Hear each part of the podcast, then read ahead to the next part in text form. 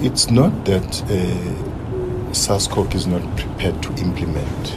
As I said to you, some of the things uh, are in place, including having uh, the compliance uh, task team uh, to drive the process, including at looking uh, in a prudent way on the finances of, of SASCOC uh, and committing through visible action at this point that uh, the message has been heard.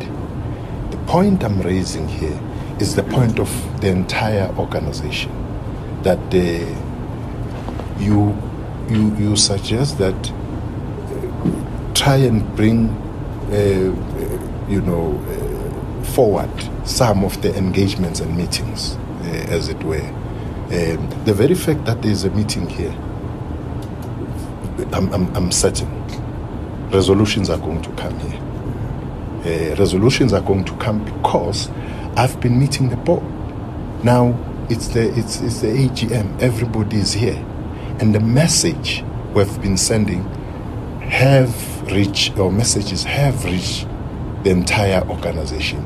It's time now that I hear and we see whether that which we've communicated to them is taken seriously. But there is no uh, point on my side to be pessimistic. That's why I made the point that I'm optimistic about this meeting, especially because I've been frank with SASCOC from the beginning, and I'll continue to